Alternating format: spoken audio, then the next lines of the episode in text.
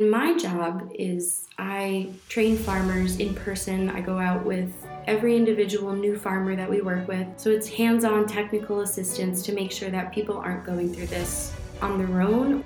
And you can't quit on your partners and your crewmates. You gotta have grit. But Mother Nature is the real boss. She's in charge of all of us. So on any given day, I could have 10 to 20 people across 12 harbors with five different trucks all on the road. So how do I get all that kelp all to the right place, all at the right time, tracing it back to what farm, what farmer, what species, and making sure everyone gets paid on time. so that piece never falls through the cracks. One of the things that I would have liked to learn earlier, if I could go back in time,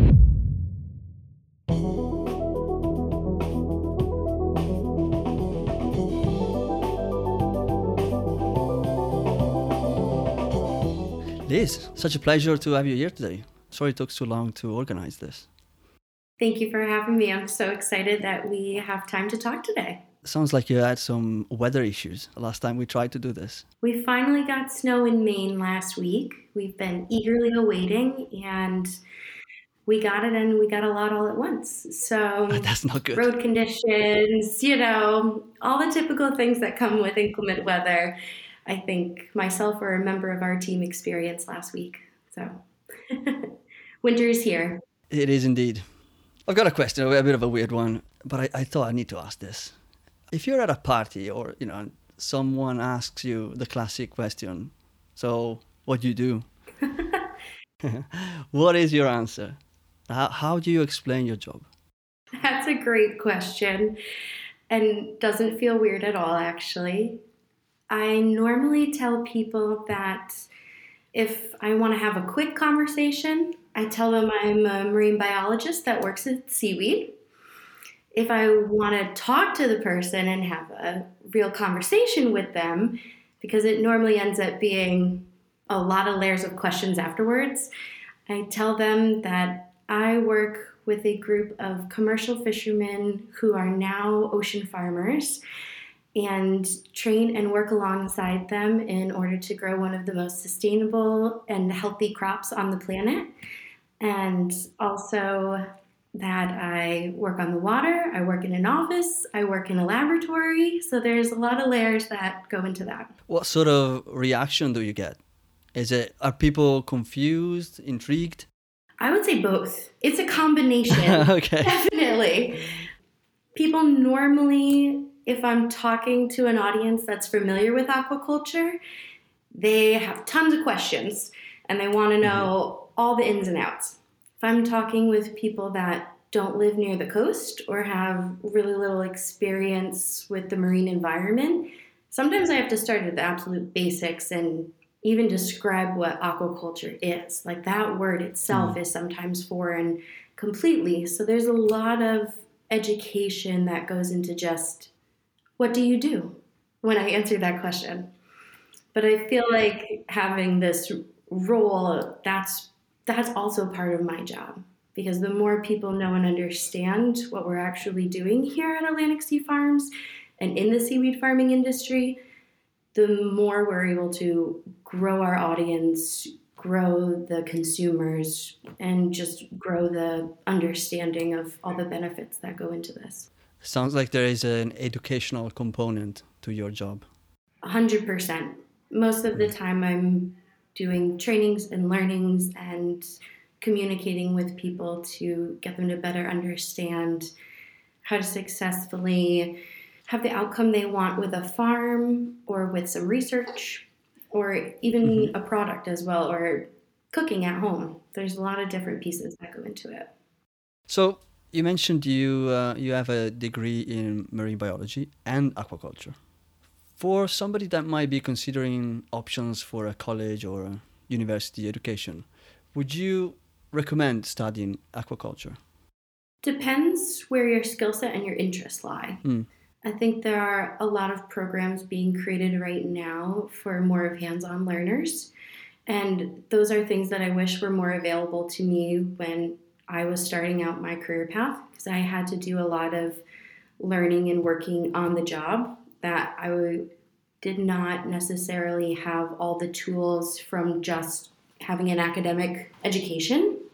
Yeah, so this is the practical side of things. Exactly. Yeah, this mm. industry requires a lot of thoughtful, meaningful working with your hands, problem solving, understanding how to work with a diverse group of people, having social skills is really a huge part of my job, especially with that education component. How do you convey the essential information to all different types of people that need to know and understand it in order to be successful in this industry?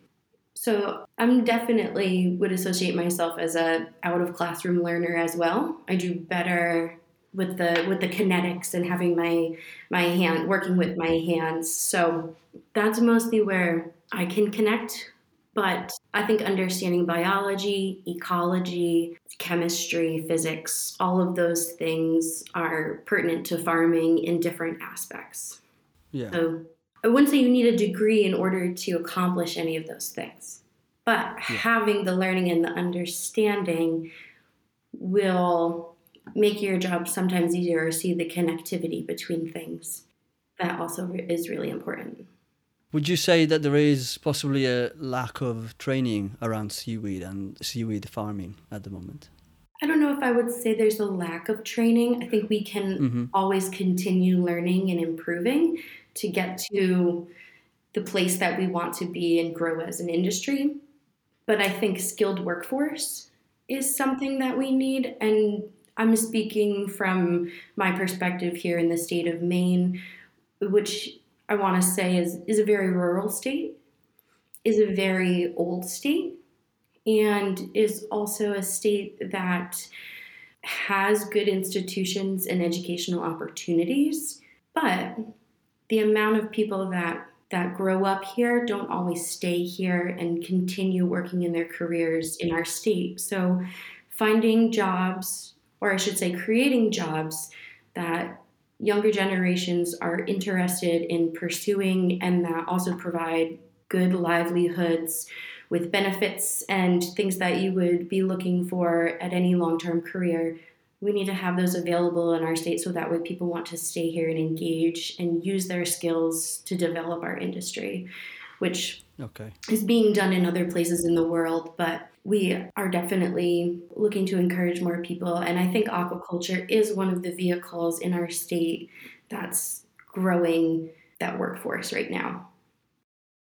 What maybe isn't quite there is more of a local local opportunities and resources for people to maybe upskill and uh, and get trained on more practical elements. Is that a fair summary? Yeah, practical elements the having the essential tools to to work on a farm, to work on a boat, to drive trucks in areas that are, you know, not easy to normally navigate. I mean, those are skills that ordinarily people wouldn't think are necessary for doing this type of work, but they 100% are, and there's a lot of value in those. And we need people that can work with their brains, work with their hands, work with their relationships. All of those things all at once. so it's a lot to ask. Yeah, yeah. But they're all integral parts. Uh, was that a bit of a shock when when you sort of entered the the real world of aquaculture coming from uni compared to what you were expecting maybe was that a bit of a maybe not a shock but did you feel like there was something that the academic training had left out i wouldn't say that my academic training left out it's it's just an additional component that can't be learned in a classroom on the job training. Yeah, so the, the first thing that I did when I started my professional career was get a job on a boat. And I knew that I needed to have the skill sets of understanding knots and weather and currents and how to work in those conditions and work alongside those people, speak that language because it is really detailed and understanding also how to communicate with people without verbally communicating. When you're working in really strenuous conditions,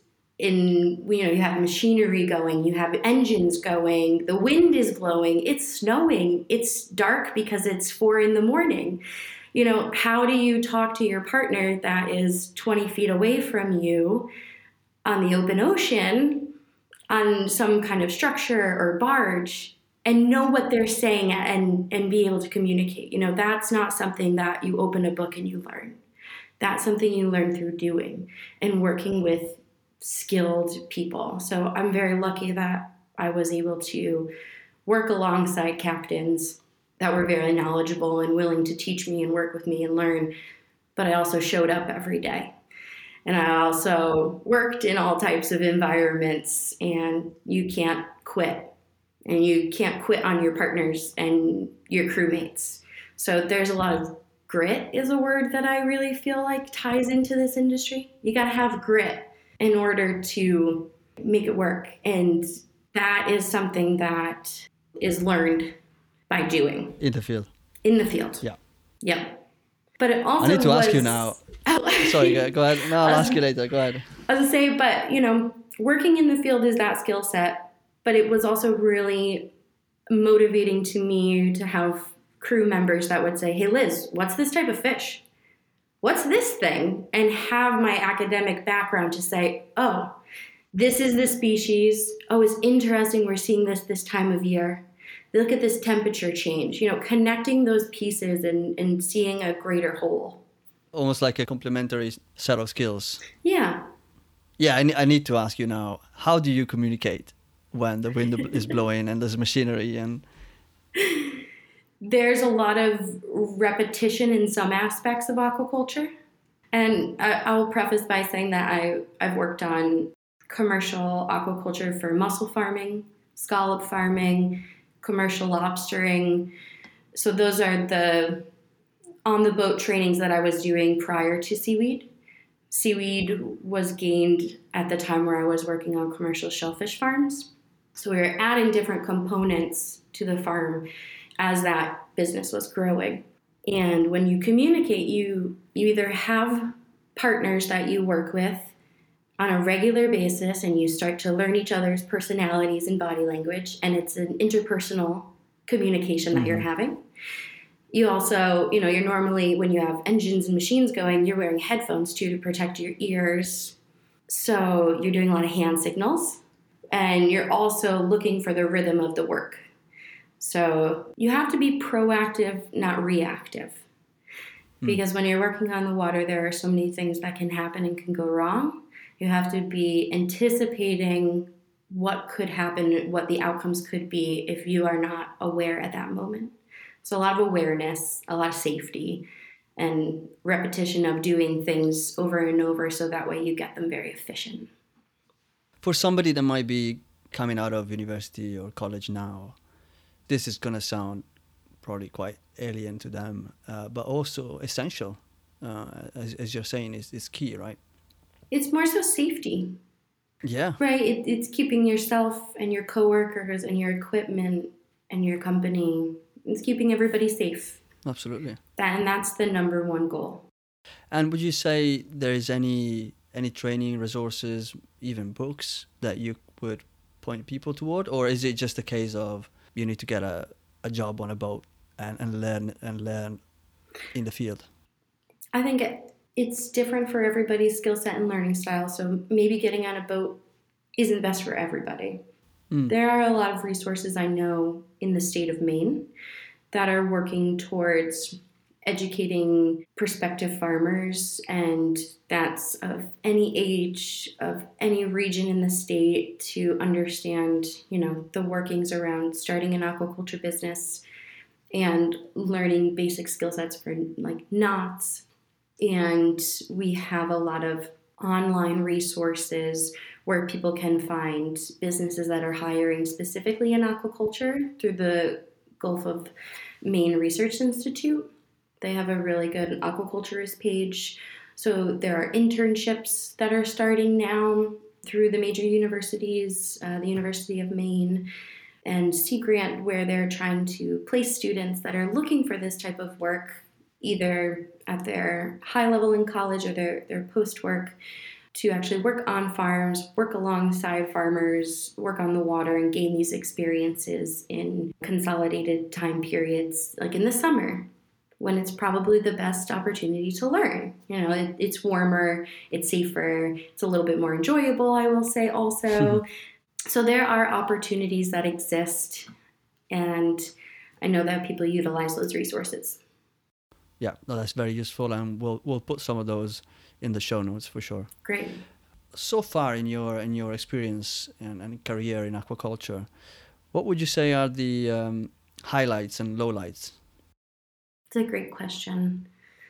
Highlights are definitely working alongside my partners, partner farmers on the water, and seeing their excitement and their pride in their crop and mm-hmm. growing a beautiful line of kelp and hauling it up onto the boat and just their excitement of look what we grew together and also when they try to when they try it firsthand you know sometimes they're like i just i gotta taste it so we'll take a blade off the farm and we'll eat it right then and there and when the farmers actually enjoy eating it fresh without any process, nothing going into it other than their own blood, sweat, and tears and our beautiful, clean, cold water of Maine. That is just so, so gratifying. It really doesn't get too much better than that. Yeah.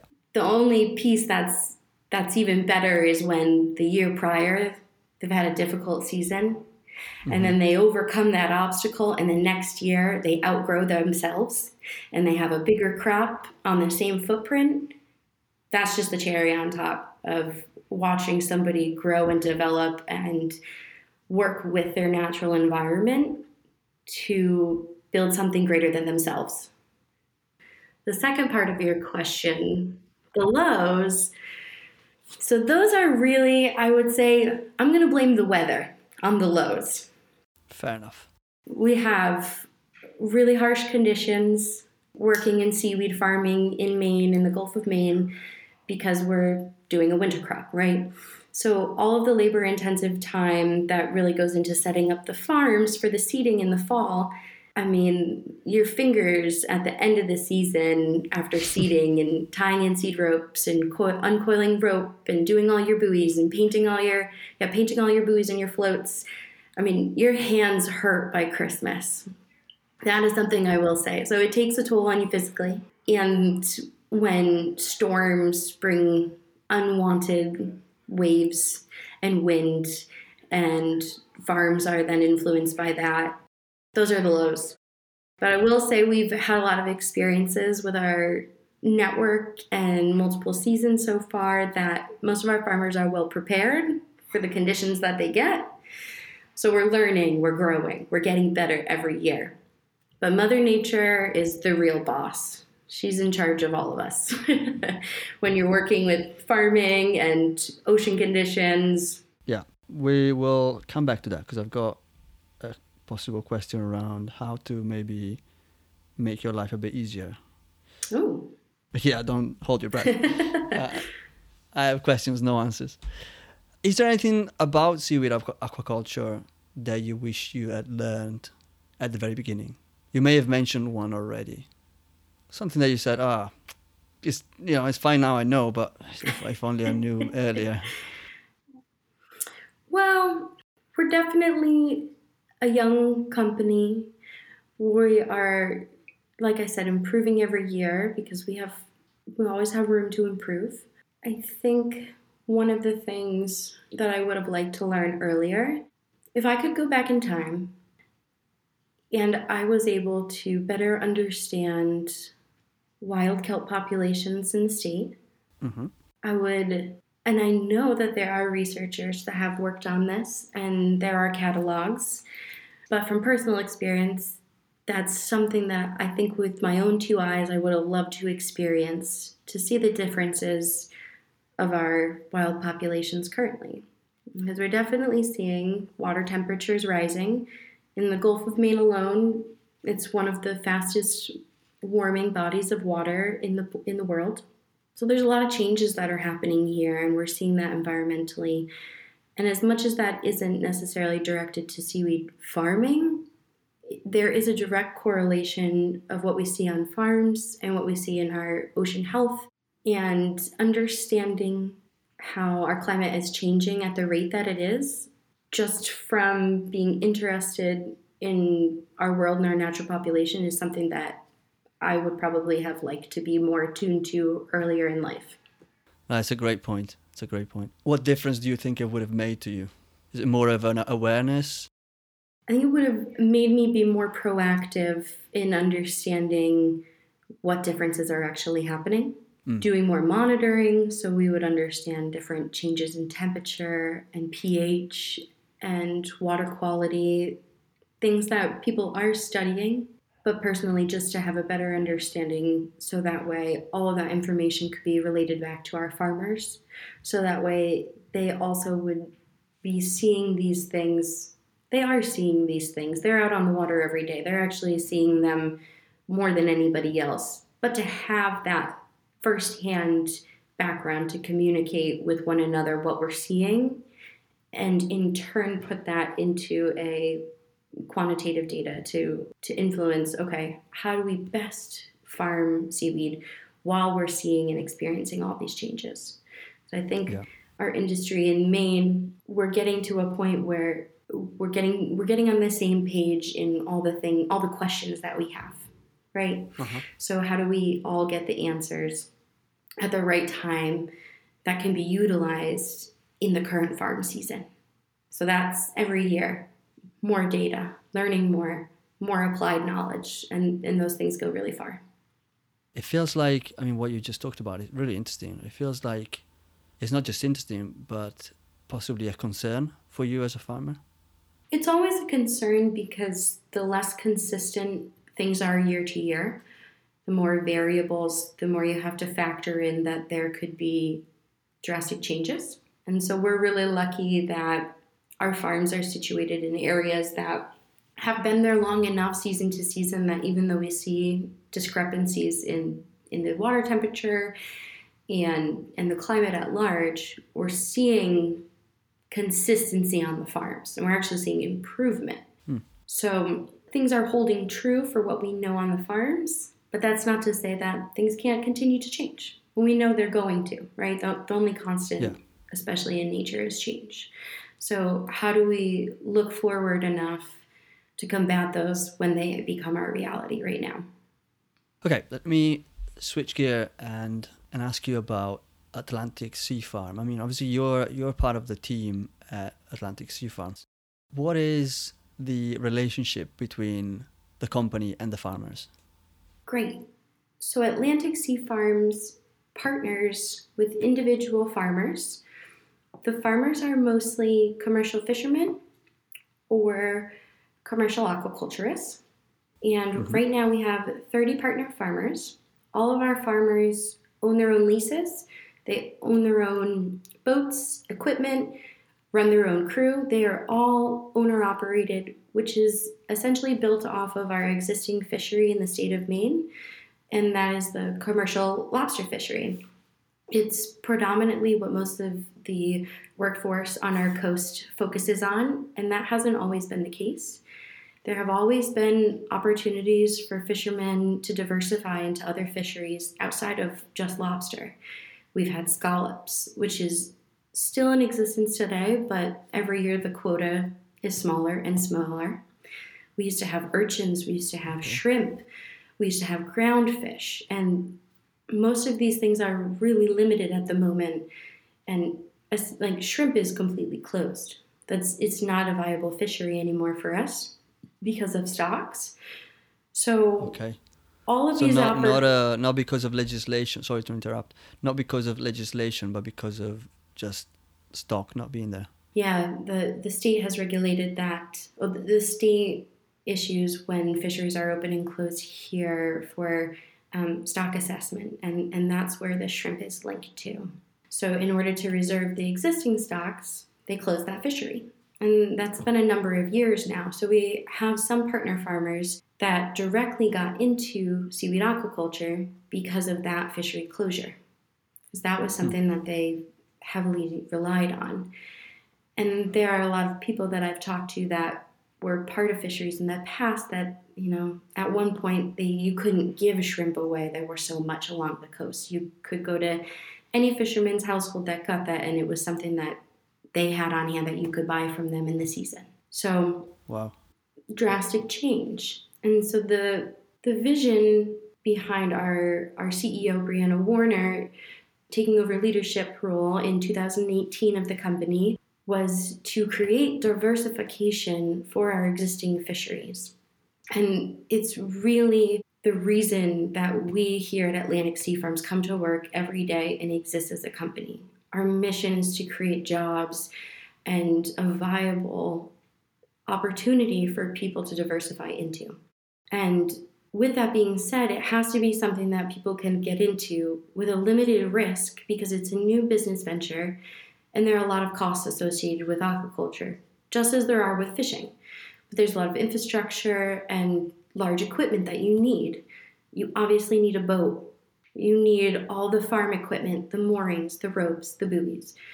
And those are things that we noticed. Okay, fishermen have 90% of all of that equipment. Right. Plus, they have the social license to operate on the water. They have that skill set that we've talked about previously tying knots, understanding wind direction and currents. And also, they're the ones best suited to work in that environment because that's what they're accustomed to. They've mm-hmm. either learned that themselves through working in an apprenticeship program, which is something that our state offers for our lobster fishery, or it's something that's generational and their fathers or grandfathers or aunts and uncles, whatever family member it may be, taught them from a young age. So there are multiple ways that people have gained that knowledge, but it's that essential knowledge to operate on the water and the social license to be there. And that's extremely important. Yeah. So the fact that we have over 6,000 lobster license holders in the state of Maine that all have boats, that all own their own businesses, but don't have other opportunities other than lobster, and what happens in the face of climate change, all of those peoples and people and their families, and the people that support them as well. So their crew on their boats, their dealers, the people that deliver their fuel, that work on their wharf, that truck their product, that work at the local gas station that they go to every morning for their coffee. Like, what happens if this fishery goes down, all of those associated businesses will go with it. And that's too much at risk for our state, our economy, for our people. You know, it, it's people that we're talking about, for people's lives and their families. It, it's too much at stake. So that's why we've created Atlantic Sea Farms as a mission based company to fill a gap for people to have something else to diversify into. And hmm. it's also great because of the seasonality. So, our commercial lobstering inshore season happens primarily from early June till late September. And we put our seaweed farms in in October and they're harvested in May. So, it's counter cyclical to their traditional fishery. It keeps their crew on their boat year round, it keeps them on the water year round. And it also has the added benefit of having a paycheck in the spring during harvest season before their primary season starts. So you actually have capital to invest in your main business. Whereas that is normally the time when people are the most strapped for cash. And so, how do you start your business off on the right foot if you can't invest in it? So, something else I should really mention as a key part to our partnership with our farmers is that to remove the initial risk, we work with farmers and supply their seed stock. So all of their seaweed spools, those are free to our partner farmers. And if you were to pay for those on a level, say, equivalent to like an oyster seed, which you would get from a commercial hatchery, it could be almost a $10,000 investment to buy seed to start a farm that we do for free for our farmers. And that's intentional.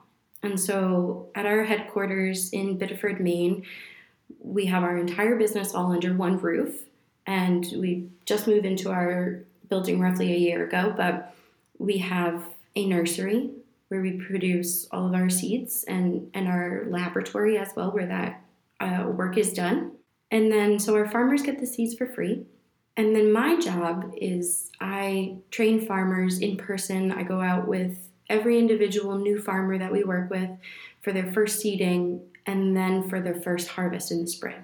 So it's hands on technical assistance to make sure that people aren't going through this on their own or you know having to use a platform that might not be the easiest for them to learn from there are a lot of resources out there and all of them are valuable in their own way but there's something to be said about working with a person and working alongside somebody and going through the motions together and having someone live in real time to talk to you about your problems and your issues and your concerns and and the details.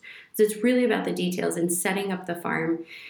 Like in fishing people say you can have a bad day but the next day could be fine. But that's not what farming's like. If you had a, a bad farming season you have a whole entire bad season right you have a bad season or a good season not a good day or a bad day so it's really imperative that people start off on the right foot in order to be successful.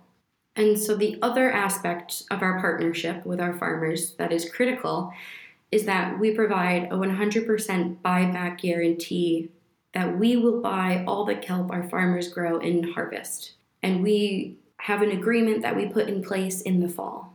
So, before our farmers even outplant their crop, they mm-hmm. know the price and they know that they have a buyer because one of the things we find is you know why would you start an entire new business take on added risk and then not know there's a place for your product to end up and a way to make money so that's what atlantic sea farms partnership is all about is community building is learning hands-on having a resource and mm-hmm. also having your quality seed stock for free and a guaranteed buyer in the spring. So from day one, before even they start seeding uh, the lines, they will know that there is basically a market for their for their product. Exactly, and you know I think all businesses and walks of life have seen the challenges come out of our pandemic from COVID. Mm-hmm. But one of the things that that actually did for our company was COVID came out like early spring, like right before harvest season. And so we had all of these farmers that were invested in us. We were equally invested in them. Their farms were growing, things were looking great. The kelp was lush, it was ready to be harvested. and then we have a pandemic, and all restaurants shut down, all yeah. distribution shut down, businesses closed, you know, everybody at home. And our farmers called us and they said, So, are you coming to get the kelp? Is this still the plan? 100%. We bought every single piece, pound, blade of kelp that our farmers grew, even though at that point in time, we didn't know what was going to happen to the market and we didn't understand what was happening in the world. So the fact that we showed up, we stuck with our commitment, we honored our promise, that really carried. And the following year, our farmers didn't even call to say, Are you picking up the kelp? They just said, When and where? You know, because they knew that we would be there. If, if you can do it in this stage of life, we know that we can do it moving forward with any other obstacle. So that was definitely an eye opening experience for us, and I think a, a real loyalty building opportunity for the farmers that we had at that point in time. Do you know where the kelp ended up going on, on that, that particular year? Yeah, we one of the other things that came out of that, you know, obstacle was that at that point in time, our kelp was mostly wholesale, going direct to restaurants. And so we had to pivot. And being a small, agile startup, we're lucky that we have that ability. We actually created a retail brand. And that was because of COVID. We hired an amazing team member, um, Zoe Croft. She's our sales director. And she was the only member of our sales team, and she created an entire retail outlet from that opportunity. And now we are in every Whole Foods nationwide with multiple products and multiple SKUs. That's impressive. So it actually opened an opportunity for us that we weren't pursuing at the time because we thought, well, we have this great chef you know, direct to table, direct to consumer opportunity here. Let's stick with this. And then we realized it wasn't possible. So we weren't going to give up. It, that wasn't an option. It was build something better and build something bigger. And bigger than ourselves, I should say, because now you can go to a store and actually buy Atlantic Sea Farms products, can get our seaweed salad, our fermented seaweed salad at Whole Foods. And now our new sea veggie burgers are starting to hit the shelves, stores nationwide. So it's really launched our brand as a retail product. Thanks for painting that very detailed picture. It's, it's, it's really interesting. I wanted to ask you just a little bit in more detail. What, where does your role specifically come in? You you said I think technical assistance. Does that mean basically supporting, almost tutoring the farmers as they as they go along? Yes. So my role is directly linked to the farmers. I manage our entire partner farmer network and our seaweed supply here at Atlantic Sea Farm. So I recruit new farmers, onboard new farmers, mm-hmm. educate farmers about what it actually involves and what we expect of our farmers and the quality products that are the end goal. And then hands on training, technical assistance from start to finish. So I like to tell people that I'm most popular between five and six in the morning and five and six at night because that's when fishermen are on the boat heading to the farm or when they're coming home from the farm. So they're thinking, okay, this is what I this is what I just saw. I gotta call Liz and tell her. Or, hey Liz, I'm going to check on the farm. You want me to get anything? You looking for any data? You know, those are the types of conversations that I'm having with them. But it's also about obtaining their farms and advocacy in aquaculture as well. So hmm. helping them with the through the permitting process to achieve their leases because it's a very lengthy process in Maine and it's rigorous for the right the right reasons. And I will, you know, state that fact that our process is much shorter than other states in the US. I can't really complain in comparison to the West Coast, where there are a lot more regulating bodies that you have to work through and a much longer timeline. But in Maine, the permitting process is robust, it is structured well, and it's lengthy. So it's not made for all commercial fishermen to easily navigate. It's made more so for a marine scientist to work through. So I do a lot of training and help with farmers on that side, uh, more the paperwork and the mapping, incorporating all of their knowledge of their local area and their fishing communities. Because there's a lot of multiple user interactions on the water, especially in Maine, because it's a place where there's a lot of recreation and tourism as well. So, commercial fishing, recreational fishing, tourism, and then commercial aquaculture.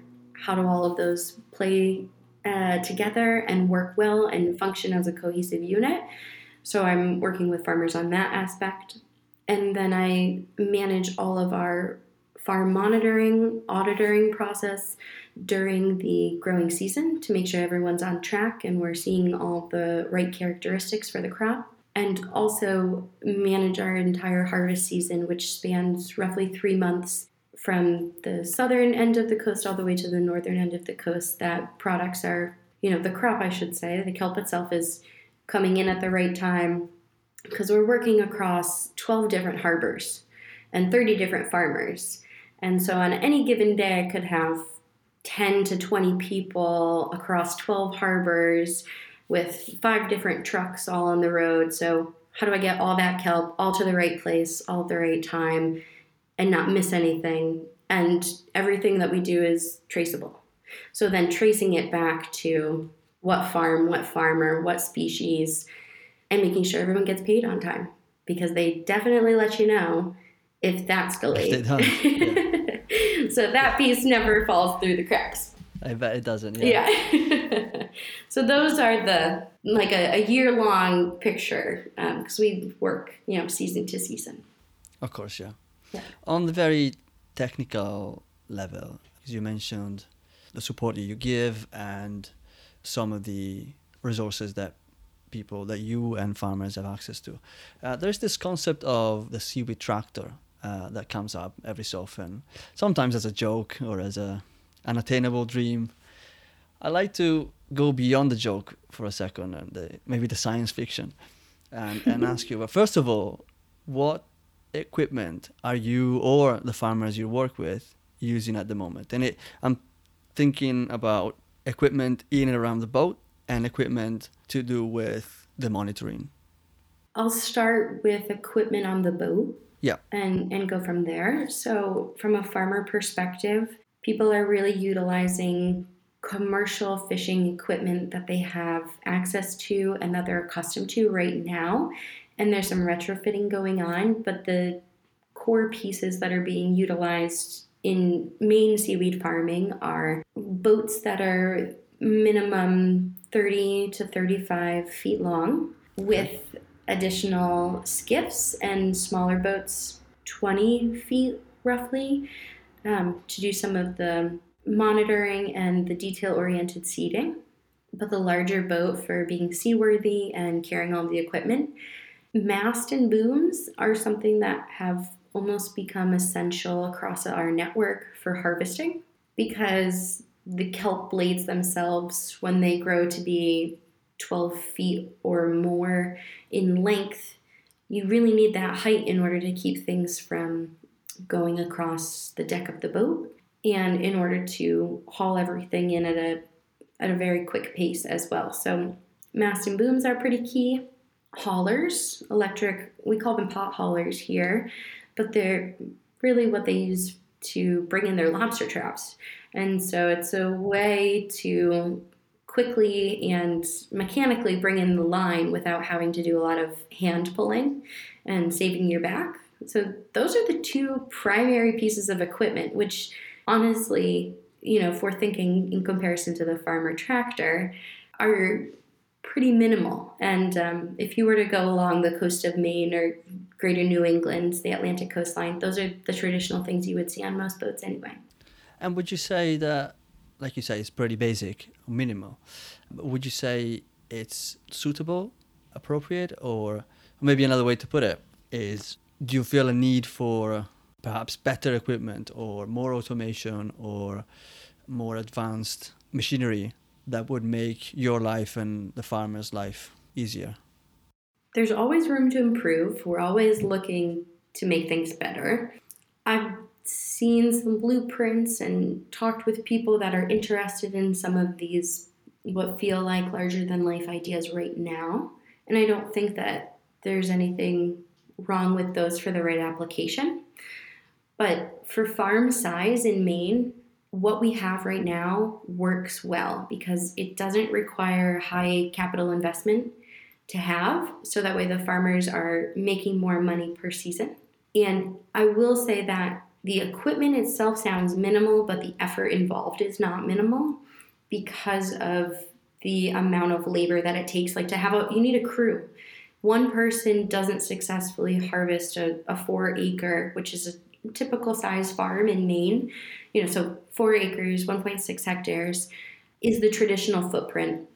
Maine is not a place that is going to be easily covered by large scale farms in the inshore waters with the way our commercial fishery and our use of our waterway is right now. So, for the scale that the state is likely to maintain for the foreseeable future on, on farm sizes, what we have in existence works well.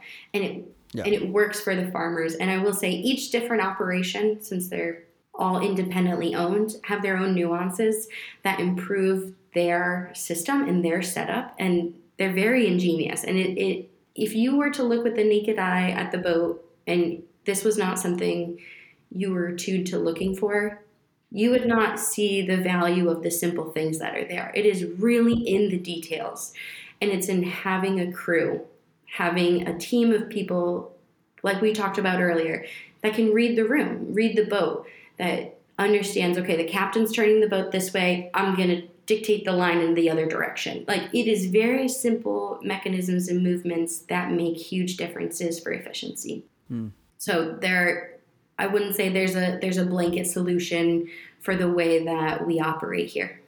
Okay, this is a, a, a, question I like to ask everybody, and, and today in a, in, in a way we've already, we've already covered it uh, but i'll ask anyway to see if there's any any more nuggets that we can take out of what are some of the biggest pain points and frustrations in your current jobs i'm not just asking to go on a rant about it I, although i certainly good fun uh, but it's more because i realize that there's potentially a lot of people listening that would be interested maybe interested in understanding what sort of change and innovation could enable the industry, maybe not necessarily to grow to a larger scale if that's not something that would be welcome in a specific region, but maybe just to get better, more efficient, or maybe just have a, a an easier time doing it. Does anything come to mind?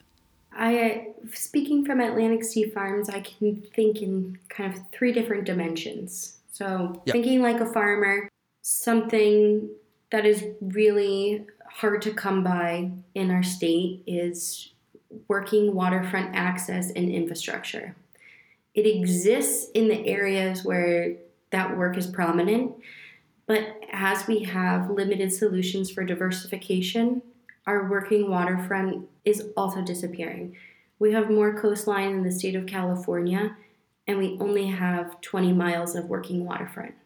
So, having access to the people that need it most and to those that rely on it for work for their workforce is critical and something that we need to invest in as a state in order to maintain our industries, our fishing and our aquaculture industries. Thinking about a seed producer from our hatchery or from our nursery, one of the things that's essentially necessary to move forward is to understand climate change and how rising temperatures will also affect the biology of the organisms and the seaweeds that we cultivate. So, working towards the best suited solution for growing what is native to the state, but also that will withstand climate change and, and temperature change. And the third viewpoint well, I could say four actually. So the third viewpoint, because we also produce our own product, our retail line. So we have a production facility as well in Biddeford that's SQF certified and organic certified, as long as well as our crop and our nursery is organic certified. From a production standpoint, having high tech, cost effective, energy effective processing equipment that is made for seaweed mm. and not made for other types of terrestrial vegeta- uh, vegetables and things that we then retrofit to work for seaweed. You know, having access to processing equipment that works efficiently from a climate and energy standpoint and also from a cost effective standpoint with access to, to gaining that equipment. So if I jump in yeah. uh, on that particular point because I'm interested, what form of primary processing? I'm assuming when you say processing, uh, you mean primary processing, and if so, what do you how do you stabilize your seaweed? So we have multiple pathways to multiple product forms. Yeah. We have frozen product, we have fermented product, we have mm-hmm. powdered product, and we also have refrigerated product. So we fit almost all of those categories refrigerated, frozen, and dry shelf stable. Okay. And you feel that there's a need for improvement on all of them? Getting to a more energy efficient production form for all of those forms of production would be beneficial moving forward, especially as the amount of seaweed that we grow as a network also mm-hmm. continues to grow. I sort of assumed that you were talking about primary processing. Was there anything on the secondary processing? We ourselves don't do biorefining for our product. Okay. But we do in-house fermentation. And that's something that, you know, there's temperature requirements for that and it takes a lot of space to ferment a lot of product because there are periods of time in which you're holding that product. And so mm-hmm. space is always a limiting factor for us whether it's on the farms, in the nursery, in the production space. And even though we've moved into a new building that we've planned out to be for at least the next 10 years, we somehow still feel like we don't have enough space. So, um, that that's one of the processes that we're always looking to improve for efficiency in space and and storage as well, considering how expensive cold storage is. And that's something else that's a pinch point for us on the East Coast. There's really limited options for large scale cold storage along our, our coastline. And that's something that we're looking always for companies to invest in and, and to have good working relationships with people that do offer that as a service. Interesting. Was there a fourth? There is a fourth because we also have our own retail brand and sales department. So, the other thing, too, that we've talked about a little bit is educating the consumer on why this is something that you want to buy and put in your cart every time you go to the grocery store. So, all the health benefits, the local environmental benefits, and the benefits to our economy and our social impact. You can actually do a lot by buying one jar of fermented seaweed salad from Atlantic Sea Farms. And one of the things that we do is, you know, on all of our packaging, the farmer that grew that product is on that box, on that jar. You can actually see the person who's benefiting the most from you buying this product. Hmm. And that's not to say also that you yourself are going to benefit from all the essential vitamins and nutrients you're getting from kelp, the small carbon footprint that actually that crop compared to eating something else that could be a red meat or a corn or something that has that much more input into it for, for processing and things like that. So, educating the consumer as to why that product is what you want to buy and pick up off the shelf. If you had uh, somebody that is new to this, is there a particular product that you would encourage them to try? Mm, great question. My favorite new product of ours is our basil pesto sea veggie burger. They're just starting to hit sh- stores now and are available on our retail store on our website.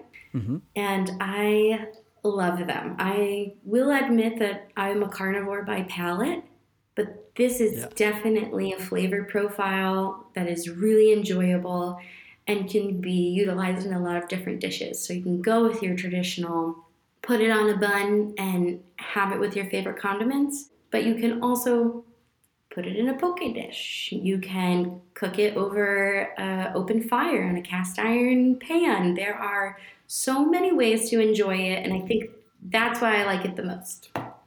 Thanks. Thanks for asking. No worries. It's almost dinner time here. Uh, I'm getting. I have to find a way to send some over overseas to you, because we. Yeah, or maybe maybe I'll come over. Oh, okay. There we go. I feel like we could go on forever, but I'm conscious that we've already uh, on extra time, and I don't want to uh, take advantage of your time. I'll ask you this because I think I just want to get it 100% clear. So, looking at the supply chain from the farm to the burger that I'm really looking forward to taste. The farm you said is owner operated. Correct. And these these people are basically partners. They're 100% partners. Then the rest of the supply chain is that owned by Atlantic Sea Farm or is it again I'm going to use the word outsourced to partners? The only part that is not done in-house by people directly supported and, and as employees at Atlantic Sea Farms. The burgers, we work with a co-packer.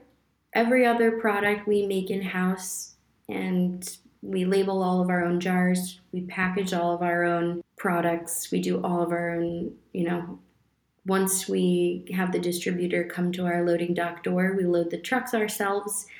Then, once it leaves with a distributor, that's when it becomes the responsibility outside of Atlantic Sea Farm's hands. But everything from sourcing the seaweed, creating the seed stock in the nursery, working with the partners, working on the farms, harvesting, processing, packaging, just like then to distributing. That's all done here in house with the partnership of our farmers. Yeah, because they do all the farming, as you mentioned, and we are located all together under one roof in Biddeford, Maine. Liz, this has been extremely interesting. It's been fun. Uh, I'm really, it's really impressive how you went from the very technical elements on the boat to all the way to uh, the processing and the you know product developments and all of that. It's been a very wide ranging conversation. Uh, I really enjoyed it. Thanks so much for taking the time. Thank you so much for having me. It's been a pleasure to talk to you, and I'm really excited to continue following your podcast and all your conversations ahead. Would you like to share a final thought, message, call to action? Other than obviously go and try the burger, uh, which I would at this point encourage everybody to do. There are a couple taglines that are coming to mind. I'm trying to pick the one I'm feeling most akin to at the moment, but I think the the main takeaway is good food should do good, and you can do good by picking sustainable options that have impact where the people that grow and produce our food are those that see the most direct economic benefit. People that grow and make our food deserve to be paid well for their time and their effort and the love and care that they put into those products. And that's what we firmly believe at Atlantic Sea Farms. Brilliant. Thanks for that. Where can people find out more about you and Atlantic Sea Farms? Yeah, to learn more about Atlantic Sea Farms, you can find us at our website, atlanticseafarms.com, and on all social media platforms Instagram, Facebook, TikTok, and you can connect with me directly on LinkedIn and all of my team as well. Any of us would love to hear comments and questions that you get from this interview. Excellent. Thank you very much. Thank you.